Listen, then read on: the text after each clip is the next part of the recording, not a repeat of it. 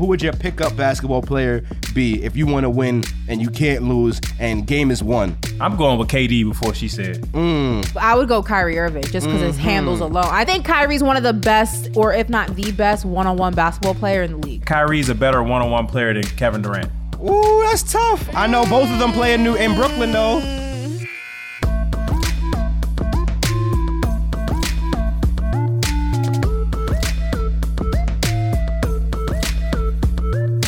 What's up? What's up? Welcome to Certified Buckets, the can't miss NBA podcast where we hit on all things hoops and culture. Brought to you by Uninterrupted.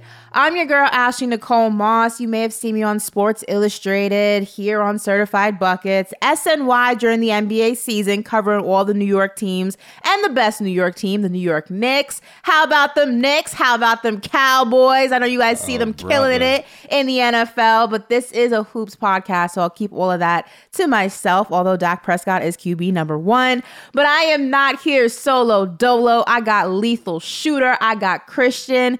Tell the people a little bit about yourselves. Lethal, you go first. What's going on, everybody? It's Chris Matthews. A lot of you know me as Lethal Shooter. Um, I'm training your favorite shooter's favorite shooter. You guys might know me for a lot of my trick shots and going viral on Instagram. What's up, y'all? I'm Christian Winfield, aka Chris Splash. I'm the senior NBA writer and Brooklyn Nets beat reporter at the New York Daily News, which means I'm probably covering your favorite basketball team right now, unless your name is Ashley, because we know she's a Knicks fan. Factual facts. That's not my favorite basketball team. I stick to the other side of the bridge. But thank you so much, everyone, for joining us. And before we get started, make sure you subscribe to our podcast wherever you happen to be listening. Get at us also on social media at Certified Buckets. There's no vowels in the word buckets because we are too cool for all of that. But we're not too cool for Instagram and Twitter. Instagram is working again, so make sure you follow us, like I said. Interact with us, slide in the DMs, and maybe you'll hear your comments on the air. All right, so let's kick things off with a segment we like to call Three on Five. All right, y'all, check ball. It's time for our host to go three on five.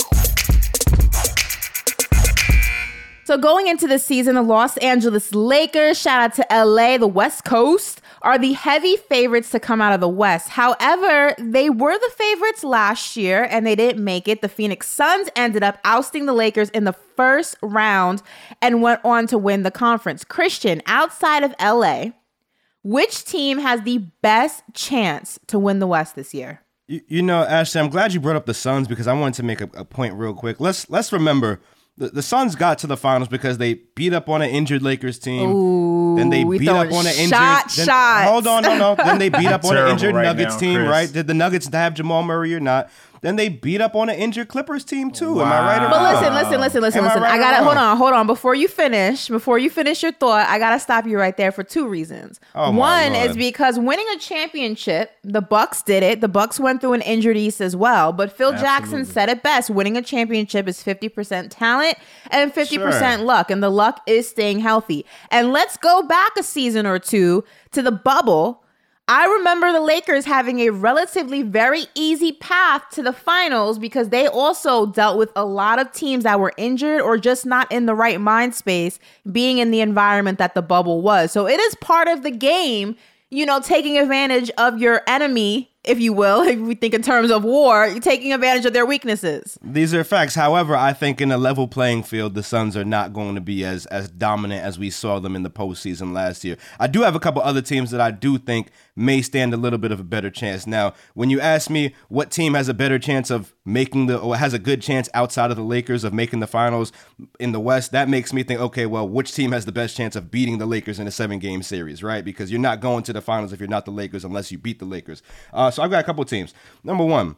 Uh, I think the Jazz are going to be a team that surprises a lot of people this year. I've had them as a dark horse for, for quite a long time, um, and I believe two years ago they had an injury to uh, to Bojan Bogdanovic that set them back. Uh, and we're talking health health aside, right? If everybody's healthy, I think we see another step forward from Donovan Mitchell this year. I think we see that pairing between Donovan Mitchell and Mike Conley smooth out this year. We saw the, that rough patch in Utah last year, and they had some good additions. They bring in Rudy Gay and they bring bring in Hassan Whiteside, and that's that's really good for them in terms of adding some depth. So I like what they did. Um, I love what the Nuggets did. Uh, number one, if you get a healthy Jamal Murray back, I mean that just adds another dimension to your offense. You pay Michael Porter Jr. right, and I just love their roster. You bring in a guy like Jeff Green. They've got so many different pieces. I think they can stack up. Um, and then I love the Warriors as well. You get Klay Thompson back. Hopefully he's healthy. Andrew Wiggins.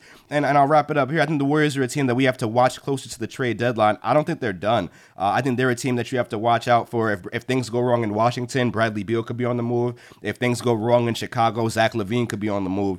And uh, I think the Warriors are a team that, that are just waiting to add that piece because they're a piece away from really contending. But in short, I don't think anyone's going to really take down the Lakers. I think it's the Lakers uh, champion, at least the Lakers, the Lakers Western Conference championship to lose. Yeah, I mean, for me, I definitely, you know, I always include the Clippers in the conversation. I think you have to. Paul George, sure. Kawhi Leonard. I mean, those are all stars. Kawhi Leonard has been to a championship before. He knows what it takes. I think also, you know, we got to give credit where credit is due. I know a lot of the times we like to talk about, you know, way off P or, you know, backboard or no backboard P or whatever it is you want to call him. But he sure. really showcased that he could hold his own, especially in the last playoffs um, you know, with Kawhi being hurt and not being able to participate, like, you know, it would have made a huge difference if he had. So I think, you know, with Serge Ibaka, and I'm looking, you know, also you have Reggie Jackson, you have Terance Mann, you have some guys on there that could really be beneficial in in helping them make a run. Now, again, for the Clippers, it's just really been about the chemistry or lack thereof, right? They never seem mm-hmm. to really be on the same page because you can never get those guys all on the court at the same time and consistently enough to go ahead and build that chemistry. So it's going to be interesting to see. You know, I think Ty Lue is the right coach for the situation, although, you know, I've been very critical of Ty Lue uh, and saying how much of a coach is he actually? Is he more of a game manager and things like that? I think he also kind of proved people wrong, you know, in, in spurts. And I think this is the season that really you can really start to see if all those pieces are together, this should be a team that can give the Lakers a hard time. I think the Clippers are also a piece away, you know, um, and I think I've mentioned that piece before. They should trade for John Wall ASAP. If you can keep Paul George and Kawhi Leonard and add John Wall to that mix, they need to do that before Philly does it because that's Philly's a hefty contract to pick up. That's a Listen, hefty contract to pick you, up. You got to win. Winning costs money. You got to pay the price. Lethal, how you feeling about it? You know the Lakers. You live in LA. You know what those conversations are like. Do you think that realistically, is there anybody in the West that can really give them a hard time? Yeah, I, I, think I might agree with you with the Clippers. I think they've learned their lesson, and and like you said, they they were never on the same page last season. It seems like something was always off. Seems like somebody was not happy with that person. This person wasn't happy with that person. I think you know as we've been seeing in the preseason and even in the summer, it looks like they've done more team stuff together. Um, looks like they're getting a better bond, and I feel like this team is is more than ready to compete with the Lakers and and try to take over to see who the real team is in, in LA. Um, I think the second team um, to piggyback off Chris is probably the Nuggets as well. Like I, I, like the Nuggets. I love the Nuggets. I love what they're putting together there, especially how professional that franchise is. I agree with you with the Phil Jackson 50-50 with the Suns. I, I don't care if the other team was missing all their superstars. A win is a win. So I don't want to doubt the Suns as well because they have Chris Paul and, and Devin Booker, and those guys, those two together are just remarkable. So to me, I would say if somebody's supposed to win it, should be the Clippers. But those other two teams that we named, they're, they're more than capable as well. Yeah, I mean, anytime you have a team with LeBron James on it, you always expect it to, you know, go far and to do Absolutely. well, right? Right. I think that that's not an outlandish take. I think that's relatively a safe take. Mm. Um, what any, any team that he's ever been on, whether it was the Cavs or Miami, if LeBron's on the squad, you expect them to be in the championship or at least the conference finals. So I don't think that's, you know, like I said, that outlandish. But I will say, you know, it's interesting how much basketball enthusiasts and, and analysts and, and these media, you know, talking heads, much like we are, put on on youth, right? And availability. And then kind of contradict themselves when LeBron is now on a team that on paper, a lot of big names, Hall of Famers. Let's let's call it what it is. It's five Hall of Famers and that's starting five but they're not young. That's an old team. So now all of a sudden that ideology about youth and that being the most important factor is now out the window because you have a whole list of names and one of those names includes LeBron James. I always find that interesting that we pick and choose when that rule impl- applies to certain teams. You know, that's funny because when you look at the way the Nets built their roster, yes, you have Kevin Durant, Kyrie Irving, James Harden, you've got the OGs, you've got LaMarcus Aldridge and and, Blake Griffin and Paul Millsap. But that bottom half of the roster is built out with young players. You know, you got a Cam Thomas, you've got a Nick Claxton, you've got all those draft picks, you've got a Day'Ron Sharpe. you've got guys that can potentially come in to contribute. So it's fun. It's fun to see what Brooklyn is doing. Yeah, they're competing now, but they're also building a core that might still be in Brooklyn three to five years from now. All right, so now we're gonna head over to the best coast. That's the East Coast, East Side. Make some noise, know and that is where the reigning champs, the Milwaukee Bucks, call home. And look, the Nets are healthy now, and that's a game changer. And a lot of people have them as the favorite to come out of the East, much like they had them last season. But are people forgetting about the reigning champs, the Bucks? Are they not giving them their proper due? I was in Milwaukee for that series. I was on the road when the Nets went out there, and the Nets had the Bucks basically dead in the water. I think they had just beaten them by like something close to 50. It was bad. And, and then Kyrie Irving lands on Giannis's ankle or lands on his foot, and the entire series changes from there. Um, and then you can start feeling and seeing. You can really just sense the Bucks gaining confidence. And then even still, with Kyrie Irving out, with James Harden on one leg, the Bucks still needed the seventh game, right? That had to still go to Game Seven because Kevin Durant is that damn good. I, there's the only one way to put it. So. I mean, yes, you in one way you do have to respect the Bucks for being able to get it done, right? To being able to close out a guy like KD on his own home floor. But then when you just look at the team that the Nets have put together, I mean, outside of the big three, they add a guy like Patty Mills. You bring in a guy like James Johnson, who's obviously going to be guarding Giannis if they play each other. You know what I'm saying? You you get you bring back Lamarcus Aldridge, you bring back Paul Millsap, you bring in Paul Millsap. There's just so many weapons that the Nets have. Uh, it's tough for me to see the Bucks beating them in a seven game series when they barely were able to do it last year. Are you concerned though about health? Because I'm not I'm not worried about Kevin Durant. I think Kevin Sure. Durant's durability has been proven and it's been proven time again, especially coming off of an Achilles, you know, injury at his age and still being able to play to that level is not an easy thing to do. So Sure. Kevin Durant is the least of Brooklyn's concerns. James Harden has it had had issues with injuries. Let's let's say what it is. Kyrie Irving, outside of you know the COVID issue and the vaccination, has also had injury ridden season. So are you at all nervous? Yes, you have a supporting cast, but let's call a spade a spade. That team heavily relies on their big three.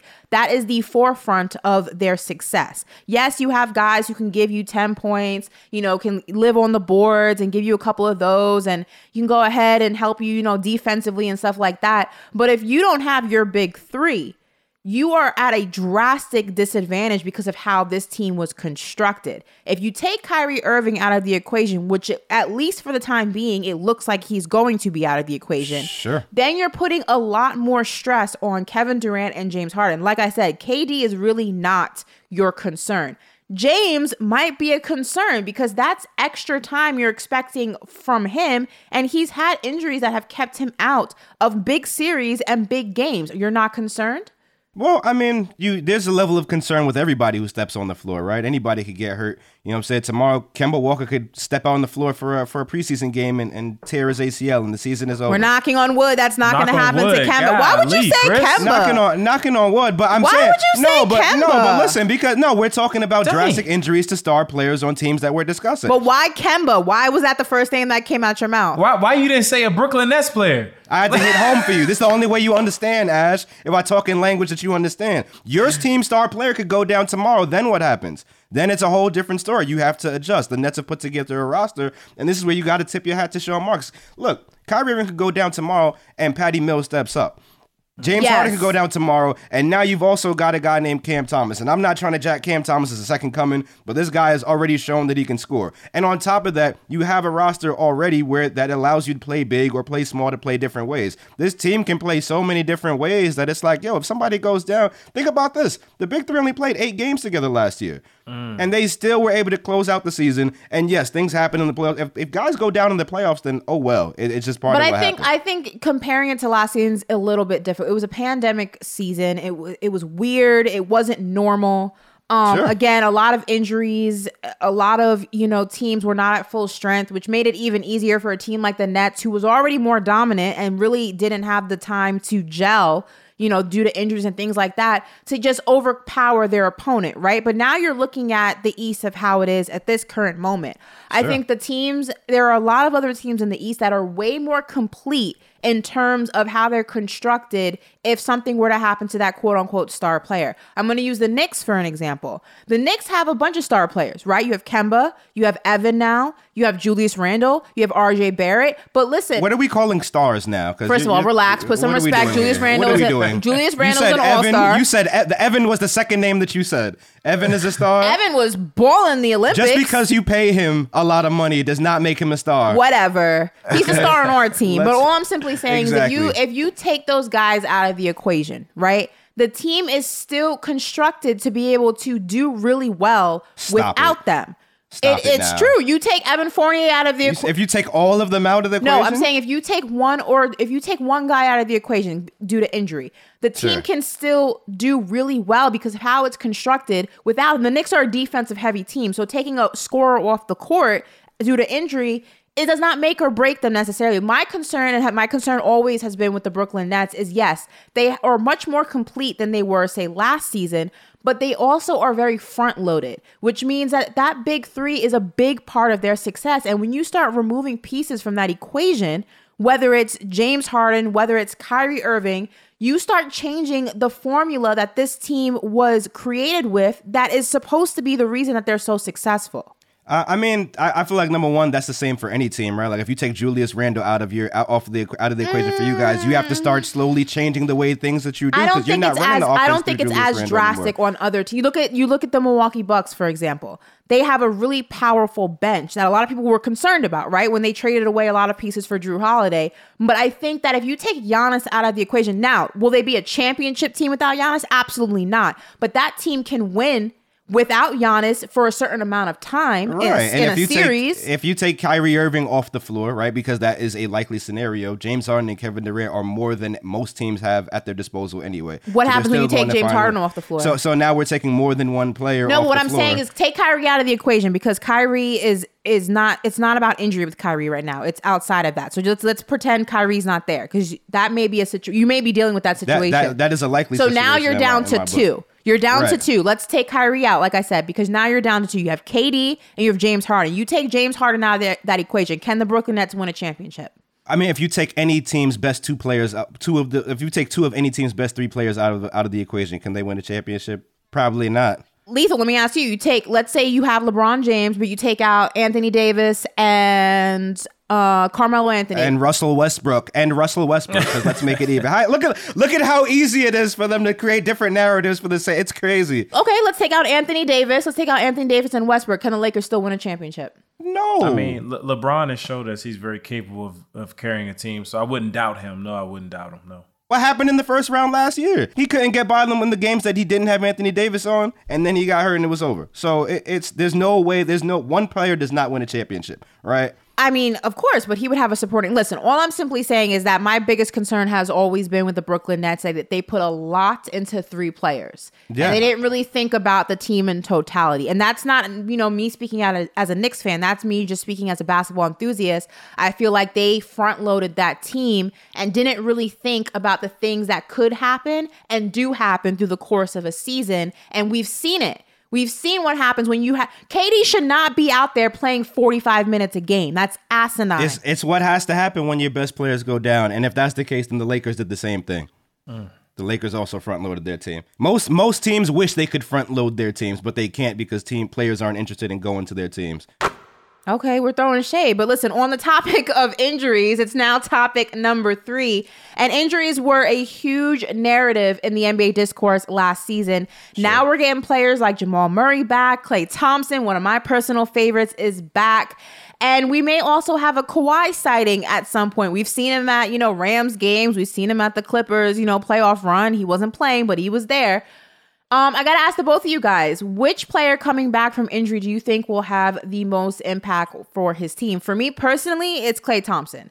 But you know, I think you know when you have the Splash Brothers and you're missing one of the brothers, it just doesn't hit quite the same. I think Steph is very happy to have Klay back. I'm hoping and wishing Klay a very long and healthy, successful season. Basketball is better when he's playing in this league. Basketball Facts. is better when you, his highlights are across your timeline.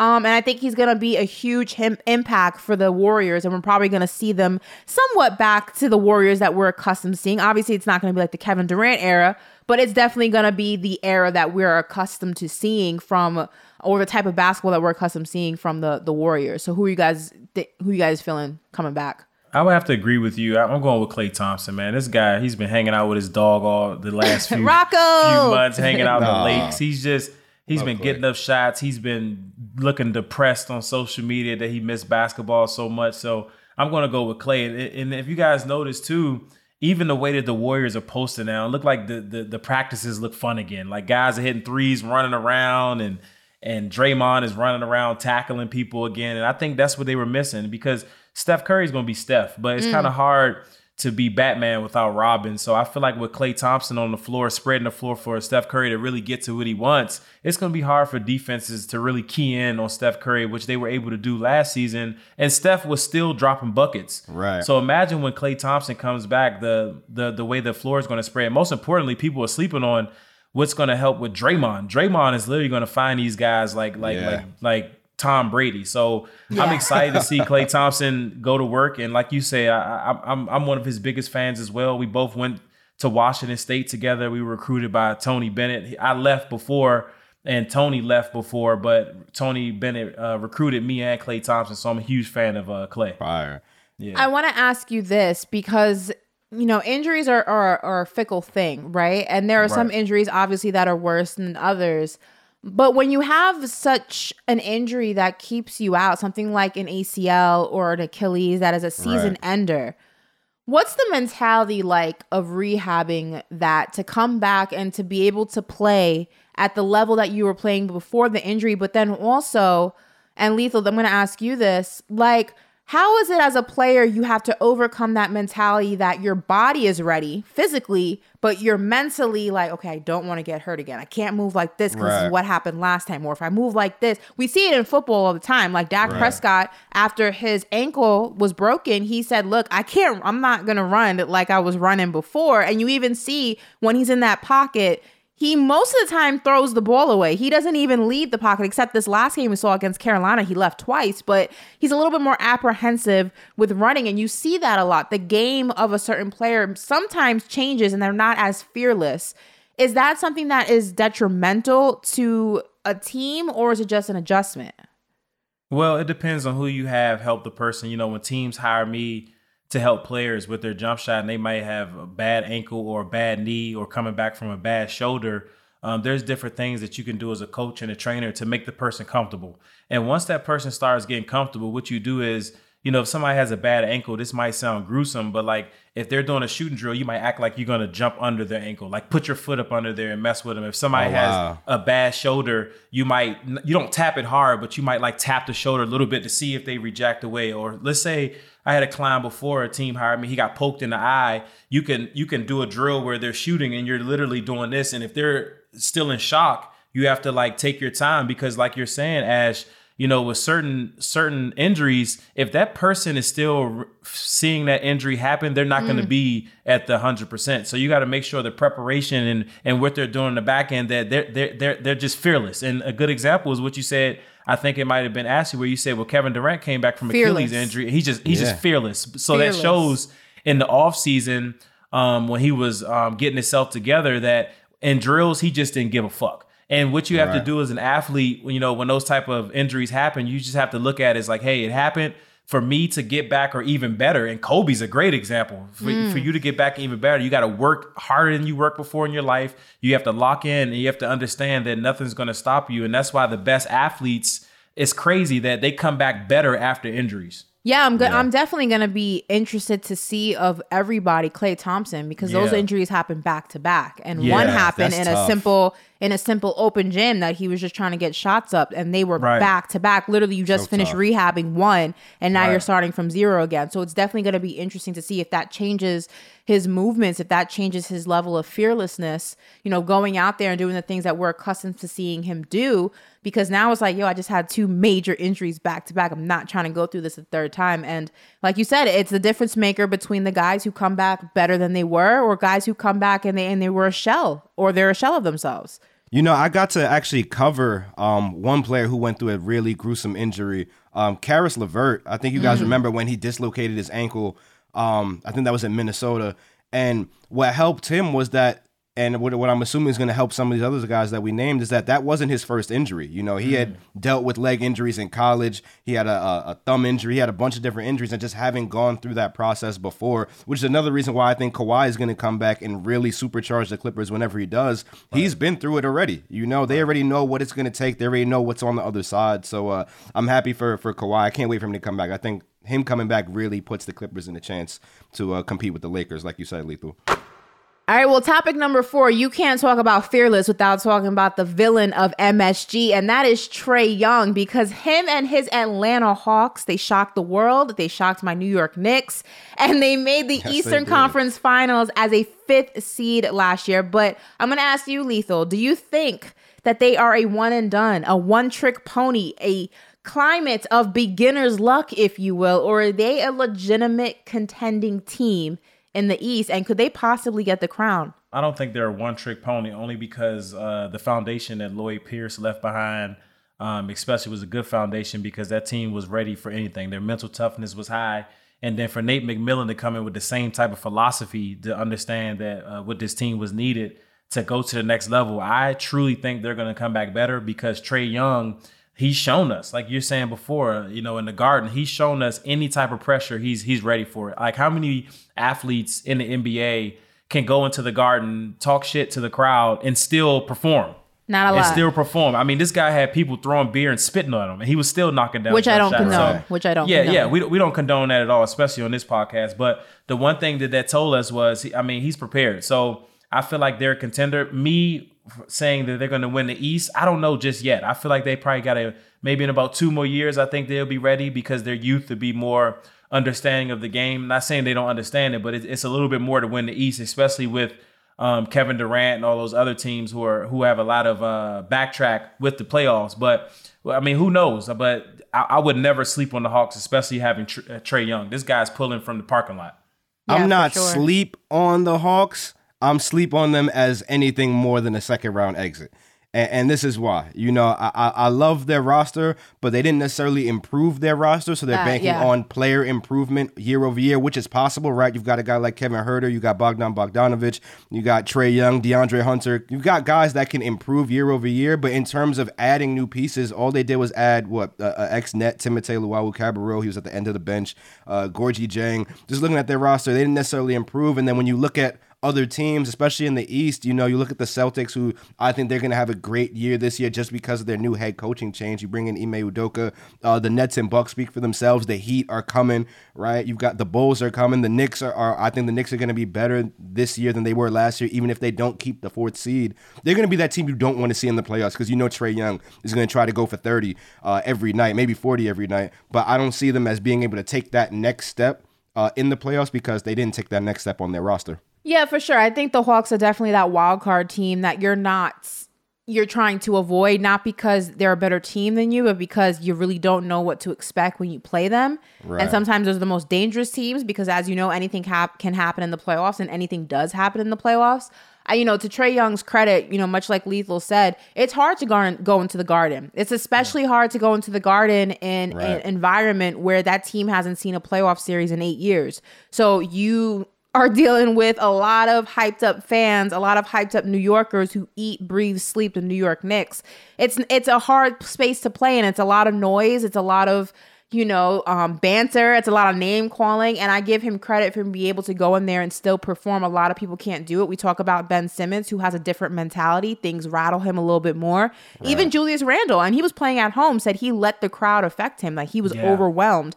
So Yeah. for somebody like Trae Young, who's on the visiting team, the opponent, who, you know, the fans are not there cheering for you. They don't want to see you do well.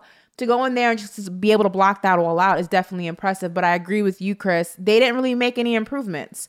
Um, they're basically the same team. They didn't really adhere to any of their downfalls, the things, the holes in their game. I kind of feel the same, you know, going to another football reference. I feel the same way about the Kansas City Chiefs. They didn't adhere to their defensive needs, which is showcasing every time they play because people already know what you can do offensively.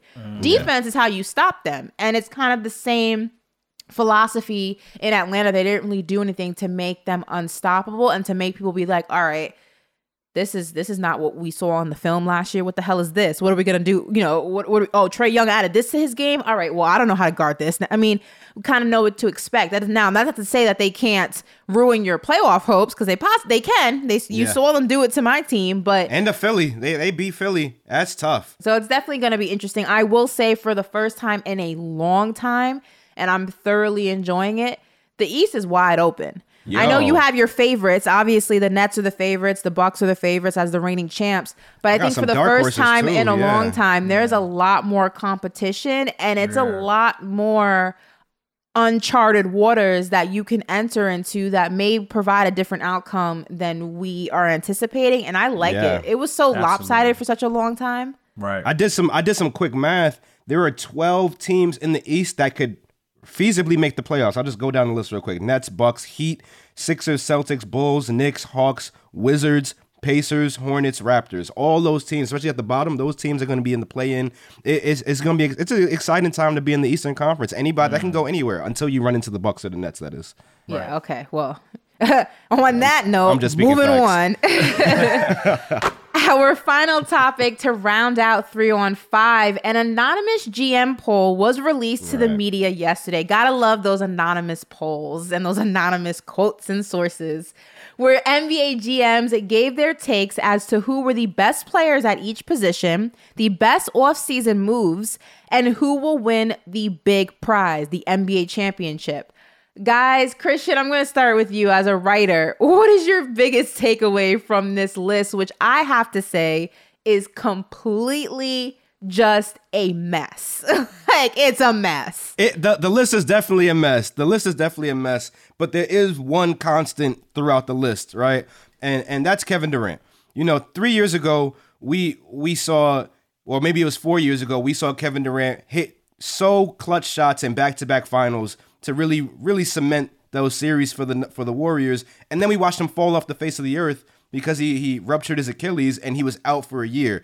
And in that year, how many different best players in the world did we have? There was Kawhi was the best for a second, then there was LeBron was the best, and now Giannis is the MVP.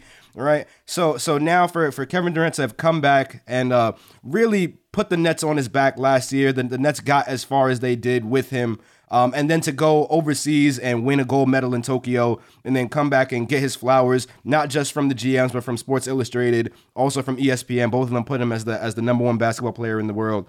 Um, it's just amazing. It shows you just how talented of a dude he is. And uh, I think all these GMs are, are are looking five years down because if he's playing this way now, when he becomes a free agent in 2026, those GMs are gonna be lining up like, uh, Kevin Durant, 40 years old. I Let's, think let's take a it's- try. I- I think it's Yeah. I think it's interesting. I think I mean this whole list is really interesting. One of the things that really stuck out to me was if you were starting a franchise today and could sign any player in the NBA, who would it be? And number one and number two is Luka at number one at 43%, and wow. Giannis at number two at 40%, which is crazy to me that the reigning mm. two-time MVP championship MVP, NBA champion is not somebody that you would want to go ahead and build your franchise. Love Luka, huge fan of Luka. I think he's going to be a star. He is a star already. He's only going to burn brighter.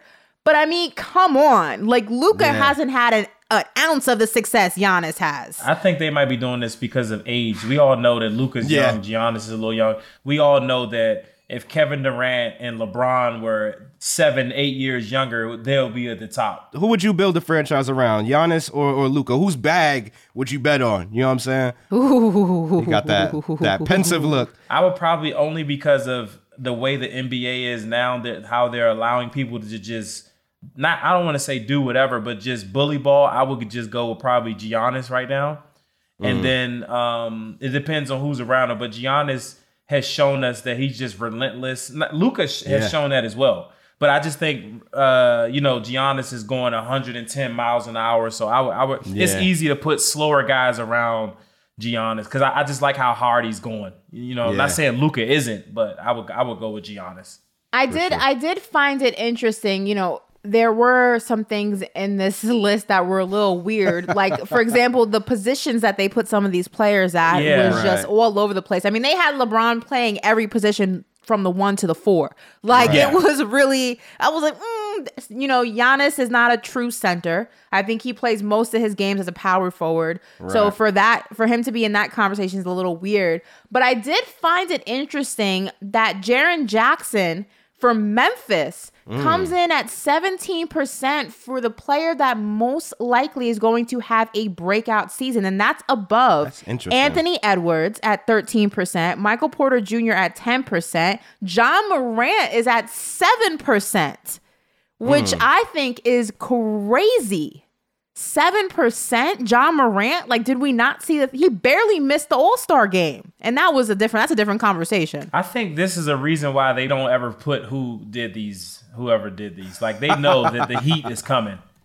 Oh, for sure. Yeah. I would be, I would, and the fact that this is, I think what is more worrisome to me is that this was a GM surveyed. Yeah, Poll. something. Yeah. So your your job is to generally manage a basketball franchise. right. And these are some of the numbers that you guys come up with. But you have to That's realize some. GMs, some GMs might like, might not like certain guys, so they might see their name and say "fuck them." You know what I mean? That's a good point. Gee, Yeah. You, you know, I will defend the Jaren Jackson pick. Uh, he only played in a handful of games last year. I believe he like tore his meniscus or something like that. And I Yeah. think we, I think Ja Morant's had his breakout season, right? I think we know he's a star right now. What? so I don't think I don't. I think Ja Morant has broken out onto the scene. We know I don't John think he's Morant had. is I don't think he's had his breakout season yet. What? so you mean to tell me what Ja Morant did last year? You're saying that's the that's that's it. That's his. That's his threshold. No, but we know. We know That what he ain't no now. breakout season That's not for a him. I think he's oh my goodness! more. Wow, That's he's him gonna just playing. That's high praise. That's high praise. That's that's him just playing at his ability. I feel ya. I feel ya. He he doesn't even understand the game, and he's doing what he's doing. And, and neither does Jaren Jackson. Jaren Jackson is young. I don't think we've seen his full potential either. I think there's more room for growth with him as well. so you're a GM. You got the number one pick. Who you going with, Ja Morant or Jaren Jackson? That's not the question. The question is who's having a breakout I'm, season I next. know, but I'm asking you. Who I'm you, going with Ja Morant 10 times out of 10. That's not even the question. The question is who's going to have a breakout season. And I think Okay. from going from from nothing, which we didn't really see much of Jaren Jackson last year, to now. Oh, I get it. I get, I get his perspective now, Ash. Yeah. Nobody really oh, saw okay. Jaren, so when you Yeah. see him, yeah, we get it. We get it. He's getting real technical with us. come on now. Before we move on from this conversation, one more question that I want to ask you guys. I find this one really interesting as well. Is which Okay. player forces coaches to make the most adjustments? Lethal, I'm going to ask you from a game perspective, from a trainer perspective. Steph Curry came in at 27%. Kevin Durant came in at 20%. LeBron James at 17%. So they rounded out the top three. Out of those hating. guys, would you say that that order is legit or would you say that it's a little bit out of whack?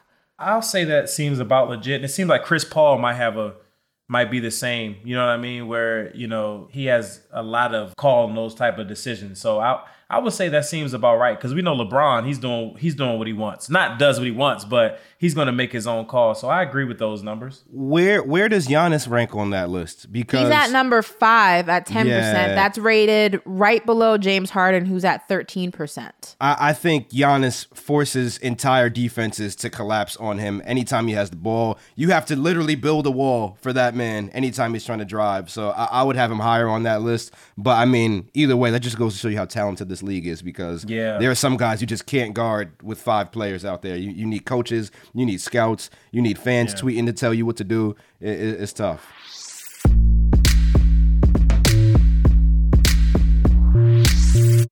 Cool. So that does it for three on five. Let's see what's popping on the timeline. You know what time it is. It's time to scroll down the timeline. It's on the TL. Boom. Here's something that happened. Instagram and Facebook went down. What what did y'all do? Did, were y'all trying to? For me, it was kind of like muscle memory. I would keep trying to go back to Instagram, even though I know it wasn't going to load up. Was it like that for y'all? What what did y'all do when, when it was down? Nah, honestly, I'm gonna keep it a buck. I didn't even know it crashed. Oh, Ashley's so busy, she's not No, even no, no. checking the ground. Here's the thing, because I went on in the morning and it was working because it didn't crash until like 11 30 ish. I want to say mm. She knows the exact So- time, by the no, way. no, Right, because so right. she is. I- I- we on the same page, lethal.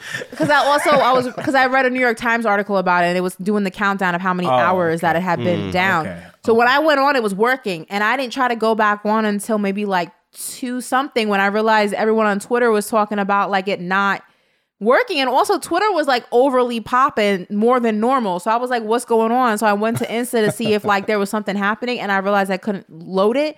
And I was fine. I enjoyed the day, not having to look at Instagram, not having to post on Instagram, not having Yeah. people ask me, "Can you repost this from you on your store?" Can't do it. It's down. She's so big time. Right. Letha, what'd you do? Did you did you notice Uh, it? yeah, I noticed it, but like, like, like you were saying, like we we have busy days. You know, I'm not really. People might think I'm on the gram a lot of the day, a lot of the day, but I'm actually handling business. And I, it was funny to me how people were just acting like it was the end of the world. I think I saw people were saying like, I just realized how addicted I am to Instagram. And da, da, da. Then I see some people just just complaining about it. It's just like just just go on about your day, have fun. Then when it's back, you know, just just going about your day. It's not it's not the end of the world if Instagram's down for for a few hours. How do you guys feel about there was this tweet going around and people Oh, are brother. what they what they do they copy and paste tweets and they retweet them over and over like we saw it the first 20 times you don't got to keep doing it but how do you guys feel about that conversation like every time Instagram goes down people start ragging on influencers and saying that's why they should have real jobs because Instagram won't be around forever and da da da Hater. and influence and influencers are like, why are you guys such haters? We make money off of Instagram. Why does that have anything to do? How do you guys feel about Instagram influencers and that whole conversation? I just feel like that that shows how some people don't know how to think out of the box. You know, it's it's Right. nothing wrong with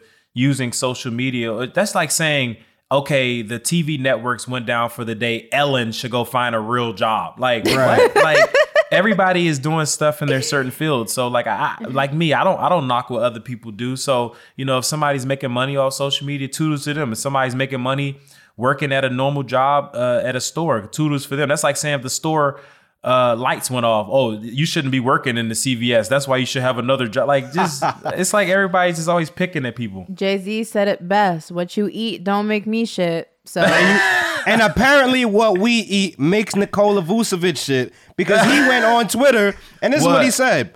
Wouldn't it be great? And if you don't know who Nikola Vucevic is, this is the the old Orlando Magic All Star big man who got traded to Chicago, torched the Nets time and time again. The Nets couldn't guard him. Uh, he goes on Twitter at 2:33 p.m. Uh, on October 4th and says, "Wouldn't it be great if Instagram just stayed down forever? Not just not for a week, not for a month, forever." So we could go to events without people recording every second of it for their stories. Nikola Vucevic, you're a hater, number one. If someone wants to be on their phone recording an event so that they can keep it for themselves for the future, who are you to tell us, to tell me? I like to record live events. I, I want I want to have that moment for later. Who are you to tell me, nah, I shouldn't do that? So because it makes you feel like, what? Instagram being down forever is a little bit dramatic, but I do understand the latter part of that tweet. It there's nothing wrong with recording for your memories and taking pictures and all that stuff. I think that there's a level to that though. I personally hate when you're at the club or you're at a party or you're at a concert and people are seemingly to be on their phones more than they're enjoying the space Sure. that they're in. They're taking selfies. They're on the video filming themselves rapping to the lyrics instead of watching, you know, Jay-Z perform it in front of him. They're recording this, they're recording that. There's like a level of just enjoying the moment that you're in Sure. and not being consumed about putting it on your story. And I don't know if it's an age thing. I don't know if as you get older, you kind of get out of that and you enjoy more of the space and actually living in the moment. It could be that. It could be when you're younger, it's all the hype of social and you want everyone to see that you're there and da da da da. I don't know. The older that I get, I personally hate it because I'm just like, everything does not have to be seen by everybody. But when I was younger, I was definitely guilty of this. So I think it's just a growth thing. I don't know. Probably is. I don't know. I feel like honestly, it just shows the lack of knowledge uh, that he's speaking on because the NBA has Get one of the biggest. the NBA Get has him, one of the biggest biggest platforms in the world, and if it wasn't for Instagram and certain pages, they wouldn't even be get the ratings they get for TV. So Right. the, the NBA is what they are because of social media. Imagine if there wasn't no social media. Imagine how many leagues and how many platforms wouldn't be getting the drive that they get. If you look at it, people like Kevin Hart and The Rock, they they're able to to, to get more views on movies because they promote it on their Instagram. So it's more, you know, don't let Instagram use you. You use Instagram. But I will take it playing devil's advocate. Okay. And I will say I can understand why he or any other person in a public space could Right. be like, I don't mind if Instagram never comes back because there's a like I said, there's a level. Right. James Harden should be able to kick it with the baby or little Baby and it not be on social media so that at the time the Rockets can be like, well, how come you didn't show up to practice? There's a level of it's just intrusive on their free time and it feels like you're almost like a caged animal. So from mm. that standpoint, I can understand it because people don't have the the respect to kind of feel like or to rather in move in a space where it's like okay i'm gonna record their event but i'm not gonna record what lebron's doing in the corner with his homeboys that's none of my business people don't have that level of respect and space Definitely and that not. sometimes blurs the line I think that's been happening before social Mm-hmm. media. So let's say Michael Jackson. Michael Jackson, there was no Instagram, there was no was Facebook, paparazzi. there was no. But the thing you have to understand is people were still taking pictures back then of of though. That's why he had to move around the way he moved around. That comes with the level of success. It was a little bit different though, because think about think about what Michael Jordan and Tiger Woods were doing in them Vegas clubs with Charles Barkley. Right. We Right. only know a small percentage of that because it was talked about in documentaries. Now, if that Right. happened in 2021, we would know everything. We would Well, that's see what it. happens when- the, IG, with the each- girls that he was messing with would be like, "I just slept with Tiger Woods," and it, Right, like it would be everywhere. You know what I mean? if if you're paying attention to what other people are doing at a live event instead of paying attention to the event itself, You just said that quote, Ash. You said Then- that quote. then you're then you're part of the problem in my book. so next up on the timeline, I, I know y'all seen Squid Game. It, it's no way either you saw it or you heard of it. You know I'm saying? One way or another, the word Squid Game done come across your screen uh, sometime in the last week, and for good reason. It's, it's a good show. You should just check it out. Uh, somebody else who thinks it's a good show is, is YouTuber Mark Phillips. I saw this on Twitter. If you don't know Mark Phillips, uh, he's he's on Twitter. He's on Instagram as I think Supreme Dreams underscore one. Crazy dude. He does like riffs and parodies of everything. I think he had one video that continues to have me weak to this day where he was like, "This is what it's like working at Popeyes," and everybody was cooking their chicken. He was just like yelling at everybody. It's hilarious. Go check him out. But he had a hilarious video uh, on on Twitter about. And he captioned it, if black people were in Squid Game, and it was just basically how black people would win the Squid Game because the Squid Game in that in that case would be a basketball game, and we all know black people are known for playing basketball pretty well. I got a little mini story. I watched episode one with a friend, right? And we didn't have enough time to watch episode two, so I told Friend her, "Hey, is female. yeah, this is this is a, this is a lady friend. I watched I watched episode one with a lady friend, and, and we she had to dip, and I was like, okay, cool. I'm gonna watch episode two right now, and she was like, no, don't watch it without me. Uh, I was like, okay, here's what we'll do. I'll watch episode two here now. You watch episode two at home, and we could watch episode three together and move from there. She didn't watch episode two, and I never heard from her again. So I binge watched the entire series the next day. That's how good that show is, and, and it's just been picking up all over the place on social media. The the gist of the show basically is there's a, a lot of money at stake. They, they round up a lot of people who are either in debt. Uh, well, there's no either. You're in debt. You're in so much debt that you can't pay it off, and they give you an opportunity to compete in kids games basically kids games uh, that you played at home that you played when you were little instead these games are for money uh, and there's obviously a twist to it and whoever comes out at the end uh, wins all the money there's about like 46 billion dollars uh, won whatever it is And stake. the games the games have dire consequences. yeah and we're not going to go into the consequences because i'm not here to spoil the show and it's roughly it's 45 billion won which is about Yeah. 45 or 47 million us Yeah, dollars. You said Yeah. billion, Chris. I don't think. no, forty-seven. No, the, the billion won versus the it how- converts, Yeah, yeah, there it it is. Yeah, it converts converts to yeah million like forty five And- million. and So, so the gist of it is, you, you, you, you some some of the games you have teams, and, and some of the games you you they're individual. But for, for what we're talking about, we we, we want to put together an NBA Squid Game, right? Like if, if we had to bet on call it three players or maybe one player. I don't know if you guys want to. You could do three players, two players, one player. We'll start with one player. If you had to pick one player to win you a Squid Game, right? Who who would you pick and why? And, and for this, for the purpose of this game, the Squid Game is is pickup basketball. Who would your who would your pickup basketball player be if you want to win and you can't lose and game is won? One on one. Yeah, pick up one on one. I'm going with KD before she said. I'm going Mm. uh, no, yeah, I would go Kyrie Irving just because his Mm-hmm. handles alone. I think Kyrie's one of the best, or if not the best, one on one basketball player in the league. so K- K- Yeah. Kyrie's a better one on one player than Kevin Durant. Ooh, that's tough. Oh, I know both of them. I know both of them play in New in Brooklyn though. And I know the next third best one on one player also plays in Brooklyn because you're probably going James Harden I after would, that. I would, I would, I would give one on one. I would give One-on-one. Kyrie a slight edge over KD because his handles.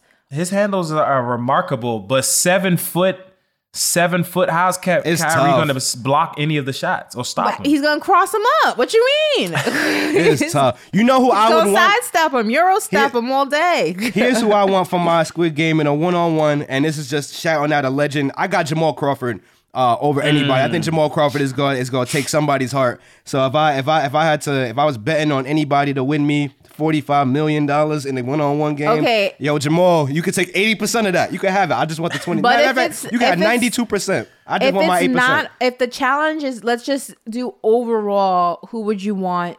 As your Squid Game partner, let's Okay. just say it's not basketball related, It's just- right? it's just like kind of the games. games and stuff that they're playing. Who would you want That's as your Squid Game partner? For me personally, I'm going Allen Iverson because Iverson is an athlete. He can play Sure. multiple sports. He was really good at football. He was phenomenal at basketball. I'm pretty sure if he had to, he could play a little baseball. He's just a true athlete. Yeah. So if I had to pick someone to just be my overall Squid Game partner, I'm going AI for that reason. I'm going. I'm going with Giannis. Okay, that's that's a good pick. What if you have a what if you have a challenge that requires someone to be small and to get into a little damn. space? I- then Giannis can't help games, you. What games did we play as a kid that we had to be in? What if you had to go through the little tunnel in the jungle gym, the slide? Giannis is gonna get stuck in the slide. How's he gonna come out? Oh no, he, I know who I You'd would have pick. to push him out. I know. Now I know. You know, eighty percent of competition is mental. So I would go with the smartest basketball player I've had the, the pleasure of interviewing and covering, and that's Malcolm Brogdon. I, I think if I put my money on Malcolm Brogdon, we we taking that money home. So mm. yeah, that's You know that's what? my guy I'm definitely You winning. Squid Game with AI. We're about to. We're about to. I don't. I don't think AI is gonna show up. move it along, Chris. Don't diss him. Move it along. All right, that's my guy. Shout outs to AI, Hampton VA legend. You know what I'm saying? I'm not from Hampton VA, but I grew up there. Shout outs to Hampton University, uh, the illustrious. Um, next up on on the timeline, I mean, we've got nicknames, right? I mean, all of us have our own nicknames. Lethal Shooter, that's a nickname for your real name. The Lakers have come up with a nickname for for their big three of Anthony Davis, uh, LeBron James, and, and Russell Westbrook, and it's called 360 uh, because A, Anthony Davis wears three, LeBron wears six, and, and Westbrook wears zero. But B, it's called 360 because uh, some guy tweeted this out. Well, not some guy, excuse me, some somewhat happy Lakers fan with the with the handle Oprah Side Clark. Don't know what that is, but his he thinks the Lakers called themselves the big oh, the Lakers big three called themselves 360 because, and I quote, they're gonna be running circles around the rest of the league. Uh, what do you guys? Is this a good nickname? I mean, we've got we've got a, a picture here with a, of them three holding themselves with the parental advisory uh, logo, like it's a mixtape. Uh, what do you guys rate the nickname 360 for for AD, Bron, and, and Westbrook? It's okay. I mean, I Yeah. feel my like- mom taught my yeah. mom taught me if you don't have nothing nice to say, don't say anything at all. Yeah, Oh, it's okay. I feel like for those three killers right there, we could come up with something a little bit more better than 360. Like, I think we could come up with something like, like I don't know, like you know, I don't know, but 360 not it. I don't think that's it either. I, Yeah. I, give think that, I give that nickname a D minus. There was oh, no Oh, yeah. thought or creativity. Into I, I think. I would have to agree with that, Ash. This is this is this is bad. It looks like they they were. I think what happened is this was like photo day, and they had to take Yeah. pictures. And I think in It was that media moment, day, yeah. yeah, yeah, it was media day, and they were taking pictures. And I think in that moment, LeBron had the bright idea. No, I think that's the one where LeBron did place AD on one side and Yeah, Russ And- over there. Yeah, and, and it, it strikes me as just that a spur of the moment idea that Yeah. had no thought or planning going into it, and now they're stuck with the name 360. Unfortunately, sorry, sorry, it's it's good to know. Um, what are your what are some of your favorite NBA nicknames? One of mine is is the Bad Boy Pistons. Oh, for sure. Mm. Shout out to Rick Mahorn, Bad Boy Horn, Hampton University alum. You know the vibes. Detroit basketball. Yes, yeah, that was just one of the hardest nicknames ever. It's just such a gangster, like you know, the bad boys and the bad boys. I want to know who gave who gave Collin Sexton and Darius Garland the nickname of Sexland. Right? I don't think number one, they're not. I don't think they're good enough to have a, a duo a duo nickname like that. And number two, I I just don't think that's that's what it should be. Yeah. I love Splash Brothers. That's a dope Yeah. one. yeah, that is Um, that's one of my perfect, yeah. favorite nicknames, and it's because really, if you ask Knicks fans, we don't really know what it meant. Knicks tape. I have no idea what that meant. When it was yeah. the J.R. It's- Smith, it's Carmelo. clever, though. When the J.R. Yeah. Smith, Carmelo Anthony era, is it like instead of mixtape, it's Knicks tape? Exactly. What does the nickname? But we ran it. with it for years. Yeah. We had It was fire. It made sense. It, it rolled we off had tongue. no idea what it meant, but we Yeah. ran with it. What what would our nickname be? What what we call ourselves? We, we got a big Our three, three, right here. Uh, Come on, I Lethal, don't give us some. I don't know. Ashley, you got to come up with this one. I, uh, what do you mean? don't Oh Um, goodness. what would our nickname be? Oh man, this is bad. We can't come up with our own nickname. We over here trashing 360. At least they came Was up with something. Walking buckets? I don't know. Oh, What that's not bad. I mean, we, we're kind of all walking buckets in our respective field. But these are facts. I, I think that we're gonna we're gonna do what should have been done, and that's give us some thought. You know what I'm saying? Let's give this some thought and come back next week with a real nickname that we can call ourselves. But what right? we can also do is if, you know, our listeners have any suggestions on what our nickname should be, facts. Go ahead and comment, just tweet at us at certified buckets. That is no vowels in the word buckets because we're too cool for all that. And let us know what our nickname should be. And and we can go ahead and run with that for the rest of the season because These are facts. we're struggling. We just don't want 360. Facts. Just don't give us Anything- 360. Anything but that. And now, you know what I'm saying, Chris Splash has to check out and checking in a certified crypto boy here. You know what I'm saying? We right now we're, we're tapping into NFTs because obviously you if you heard the news not too long ago, uh, the NFL is about to launch its own version of NBA Top Shot, right? So I'm gonna break everything down really quickly, really succinctly. Hopefully you you guys can can keep up. A NFT stands for a non-fungible token, right? That basically turns anything into unique and rare. I can take uh, my brush right here that I'm holding, uh, take a picture of it, uh, and upload it onto a website and make it an NFT and sell that for whatever someone is willing to buy it for because that is the only picture of this brush right here that I have, and it makes it rare. Basically, what the NBA did was turn their moments into NFTs, right? So that LeBron James chase down block on Andre Iguodala in the NBA Finals, NBA Top Shot allows someone to own that moment, right? NBA Top Shot allows someone to own the moment of of Kevin Durant hitting that crazy turnaround shot uh, against the Bucks in the second round last year. NBA Top Shot allows different people it allows fans to engage with moments like they've never been been able to before and on top of that those moments increase or decrease in value based on the player's performance in a way if i'm understanding it correctly say for example you go get a cam thomas nft of a shot that he hit uh, against the Lakers not too long ago, you can now now if Cam Thomas becomes an All Star in five years, that NFT or that Top Shot is going to increase in value because he himself has increased in value. The NFL is launching its own similar NFL Top Shot. Uh, here's Crypto Cam. Shout out to Crypto Cam just for the just for the for the for the for the name that you got on Twitter. Here he says, looks like we'll get an NFL NFT marketplace soon on the Flow blockchain by Dapper Labs. Dapper Labs is who creates these NFTs, and Flow, F L O W, is their crypto. You can go buy Flow right now. I think it's trading at $15 a piece. Um, it is expected to be released during the NFL regular season. NFTs are here to stay. I would agree. Um, so yeah, knowing all that, first let's start here. Is there a moment in in NBA history or in NFL history that either of you guys would want to own for yourselves? I think it, was that Giants game when the guy caught the football with his helmet? Oh yeah, oh, that was a that was a great wow. Oh, I hate my I hate as a Jets fan. It really pains me to talk about anything positive about the Giants. But that was a great moment because they beat the Patriots, and the Patriots are. I think the his name Patriots was David lo- Tyree, right? David Yeah, Tyree, David incredible Tyree, pass yeah. from Eli Manning. That that would be an incredible moment. That moment I probably cost that. you. That probably cost you a. a Great chunk of change, but you could own that moment for yourself. Ash, can you not pick a Cowboys moment, please? Is is it possible for you not to pick? Yeah, yeah. Um, one of my favorite. I mean, this is not. this is not the most non-violent moment, but I thought it was a moment. Um, the brawl between the Denver Nuggets and the Knicks when Oh my Carmelo. When Carmelo snuff son. Oh man, that would be that was would a great. Bro, I would love an NFT of that. Melo came and said, "Bop," and then backed up real quick. Yeah, no, that, was, a good OD. moment. That, was, a moment. Yeah, and it was funny because then years later he was in the he was in the Garden as a New York Knick. You see how life comes at you full circle. Yeah, Right. it's crazy.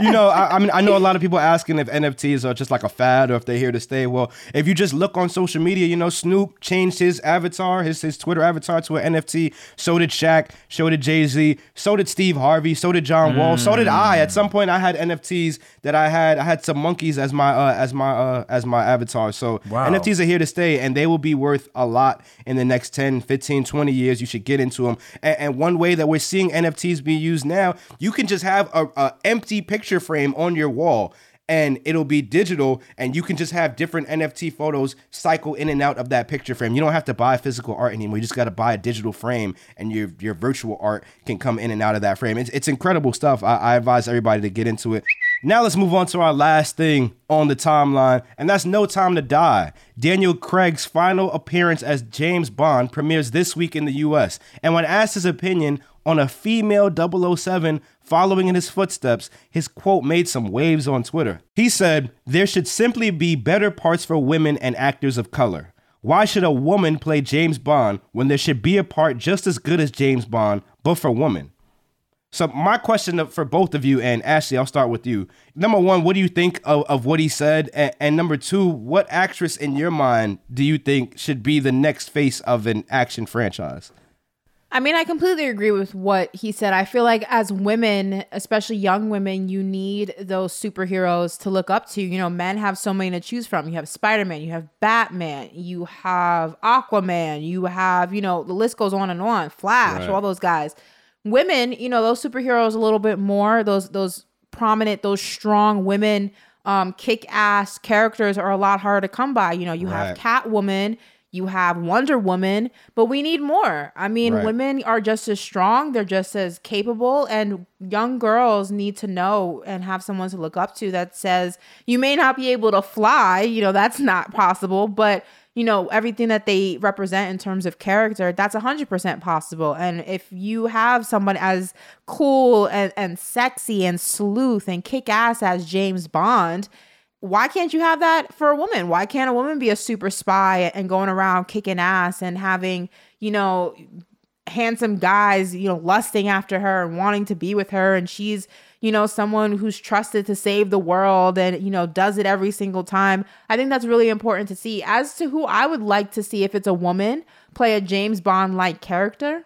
Um Halle Berry would be badass. Um, and she can make up for that terrible Catwoman movie that she gave us years ago. Um, even though she's not a woman of color, I love Wonder Woman, Gal Gadot. I think she's, you know, strong and she was in the Israeli army, I believe. She's kick ass. Um, I would love to see I'm I'm drawing a blank of her her name right now. I can see her face in front of me, but there's just so many women that I think that could really do uh, a good job and bring that strong, powerful um character that is played by a woman. That's Anne Hathaway would be dope. I know she's not a woman of color, um, but there's so many out there that really deserve the opportunity to do so. You, you know something that you you had touched on earlier. It, it reminded me of when Miles Morales was Spider Man, right? And, and we we gave Spider Man a Puerto Rican face, and that just made so many people of color, you know, feel empowered and and see a superhero that looks like them, you know. And, and I can't tell you what that did. What what having Chadwick Boseman uh, as the Black, Black Panther, did to see an actual person of color in there, and just to have a, a woman or more woman in roles like that would just be would be so far lethal. What you thinking? I agree 100%. I feel like today, um, women and little girls need need to see as much as we can for them to just keep moving in the direction they're moving because there's some people that are trying their best to just downgrade the woman. And I feel like if it wasn't for the woman, you know, us men, we wouldn't be who we are today. And especially talking about our moms, our aunts, our our cousins and stuff of that. So I I agree. You know, I agree with Ash. Like I feel like we should normal characters that probably have been men, you know, sometimes maybe, hey, like she said, it doesn't have to be 007 because it's James Bond, but like give a woman character, hey, come up with a new character. I, I just, I, I don't agree with how certain things are legendary movies or legendary TV shows, and that same TV show, they're completely changed the entire form of it. I think, you like she's saying, like, come up with come out with more characters for Marvel. Come out with more characters that are females and that are strong women and and, and continue to show that because you know women are they're I mean they're amazing and I feel like they should get more credit especially on TV. not only not only just you know from a superhero standpoint but just more roles that showcase women in Right. powerful positions i think Exactly. that a lot of the times women are kind of you know subjected to these roles have them that have them either depending on a man or they're somewhat you know successful on their own but they're still you know Exactly. something's mm-hmm. tied to a man i think one of the reasons i really loved how to get away with murder was because viola davis character was so Yeah. powerful and Oh, she was man. such So I love a Viola. badass. So like she was unapologetic. She was outspoken. She wasn't afraid to live in her truth. I mean, her character was even, I believe, by at one point in the season, if I'm remembering Mm-hmm. correctly, Olivia Pope, you know, Kerry Washington's character Yeah. in Scandal, Mm-hmm. another woman who wasn't afraid to be powerful and and to make mistakes, but to own them and to own her. Um, who she is, you know, when you look at some of the characters on Grey's Anatomy, also Shonda Rhimes does a really good job in giving women of color um the opportunity to be seen in a different light. And i think that's really important to know that you can be more than just somebody's girlfriend. You can be more than somebody's wife. You can be you know uh, just a badass in your own right. And we need to see that more especially for young girls growing up because there's a lot of things out there that tell you to subdue and, and to hide your power and to hide your capabilities and you know not to live um fully out there and fully in your truth because you don't want to ruffle any feathers and we we need more characters that are saying no go out there and be incredible and shake the world up and whoever has a problem with that let them have a problem with that but you don't cower Right. it away for anyone and we need more of that for sure And, and I you know who else does that? 50 Cent. Shout outs to 50 and his Power series. I know in, in Power Book uh, Ghost, he put Mary J in a position to be a lead role. And, and in Mm-hmm. Power Book 3, Raising Kanan, I hope I'm not mispronouncing her name, but Patina Miller, uh, she is just incredibly dope in that role. He just always finds powerful women uh, to play very, very prominent roles. And, and I love what he's been able to do. Well, with that being said, let's get to the certified bucket of the week. Verified with our stamp of approval. It's the certified bucket of the week. My certified buck of the week is I'm gonna go with Pau. Um, he had a great NBA season. Um, the one thing that I loved uh, about watching his game, he was fundamentally sound. He understood the game, and most importantly, you noticed the connection he had with Kobe. Like on the court, um, you could tell that they they just understood each other with with fundamentals, and that's that's what's most important. And I, it's one coach that when I played overseas, he would, would just talk about Pau so much, and his name's Craig Hodges. And I never got to meet Pau, and I, I doubt I probably ever meet him. But it felt like I knew him because Craig Hodges really um, would stay up late at night talking about him and Kobe. So shout out to him. He's my certified buck of the week.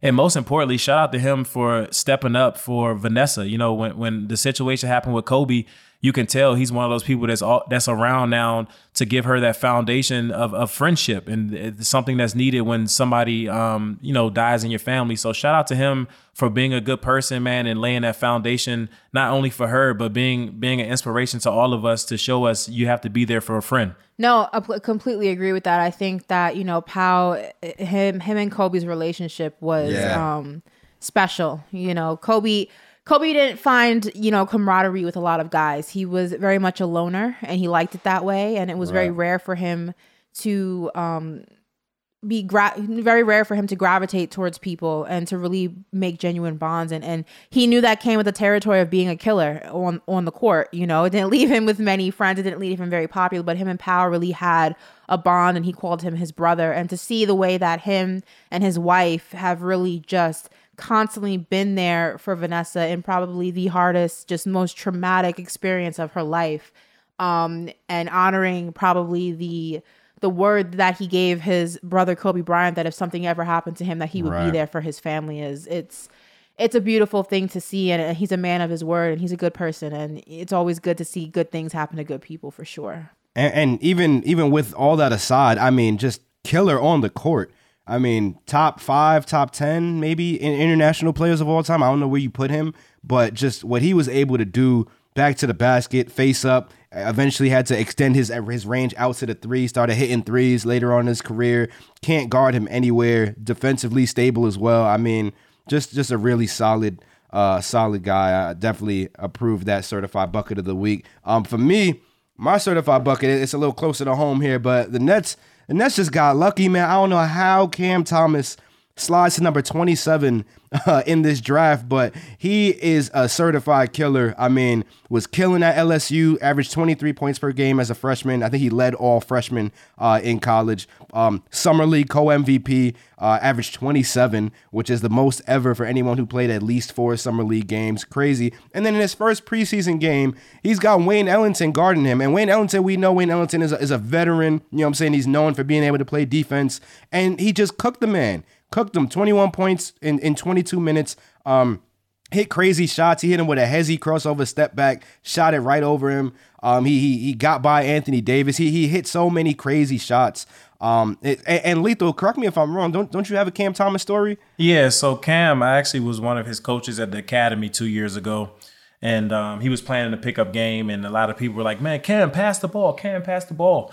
And I pulled him to the side. I said, "Man, if you're a bucket, keep getting buckets. You know what I mean? If, if you're doing if you're doing within the mm. offense, don't pass the ball. And if you guys notice, even at LSU, I mean, I I don't know. You probably know better than me because you're very good with the statistics, Chris. But this guy." He, he doesn't really know what passing the ball means. He, but the one thing he is, he's a terminator when it's time to get buckets. So shout out to my guy Cam, man. He's a and another thing that people understand about he's a good kid, man. He's Yeah. he's a professional. He's been that way Yeah. since Oak Hill. And um, I think he's going to be one of those guys in the NBA that's going to break a lot of records. Because what you saw was nothing compared to what I know he's capable of, especially with his shiftiness, Chris. Like you notice, like like you said, he had guys on skates out there. Yeah, and then on Yeah. top of that, he's gonna be learning from Kyrie, Kyrie. Irving, Oh, my James goodness. Harden, Yeah, Kevin Durant. It's a problem. Dave It's a Vanterpool, problem. like it, it- it's crazy there. It's Steve crazy Nash there. too. Like it's, it's ridiculous, Right. bro. Some of the best, some of the best. And speaking of the best, you can't talk the best in the WNBA without my certified bucket of the week, and that is the White Mamba herself. Oh yes, Diana Taurasi, listen, Oh, game yes. two, the Aces versus the Mercury. Now, the Aces got the best of them game one. It was 96 and 90, I believe.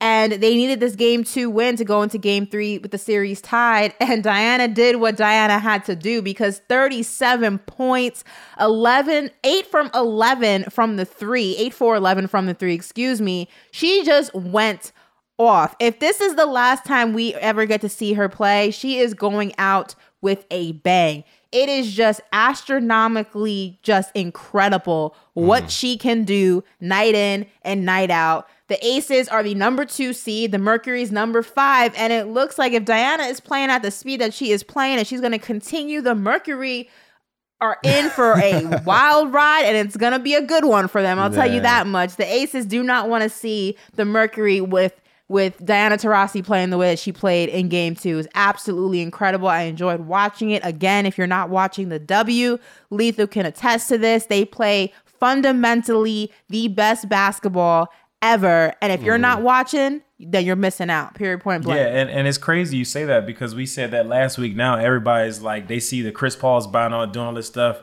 with the WNBA. I'm telling you, if you like fundamental basketball, if you like the understanding of the game, you want to watch the WNBA. And it's crazy because um, when me and um, Skylar Diggins was training, um, Diana joined on the other end. She wasn't training with me, but she joined the other end before Skylar went down there. And, I, and like I told you guys before, I was watching her shoot, and I'm like, God damn! Like the backspin on her ball, how quick she gets to the seams. Her footwork is really sharp.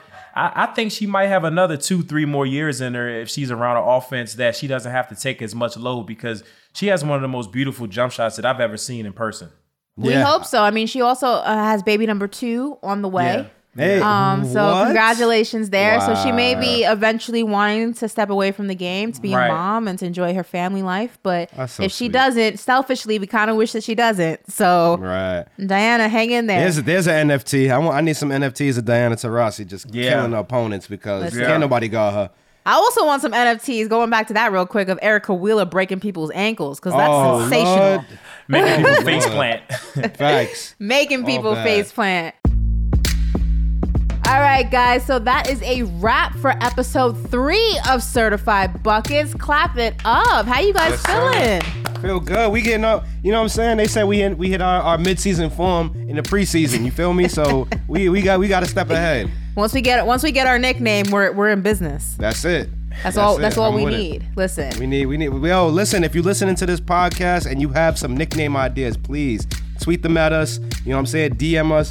You know what I'm saying? Do whatever you gotta do. We want to hear you because we we struggling right now. That we are. We're struggling with the nickname. But also, while you go ahead and send us those nicknames, make sure you do yourself and ourselves a favor and hit that subscribe button, rate five stars, drop a review if you're listening on Apple.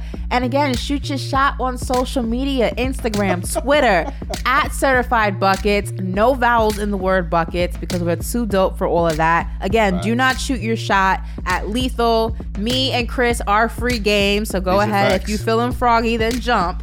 Listen. But we want to hear from How you. How high do you want it? We do want to hear from you. So if you come correct, you might just hear your next comment or that comment on our next show. But Facts. until then, peace and we out.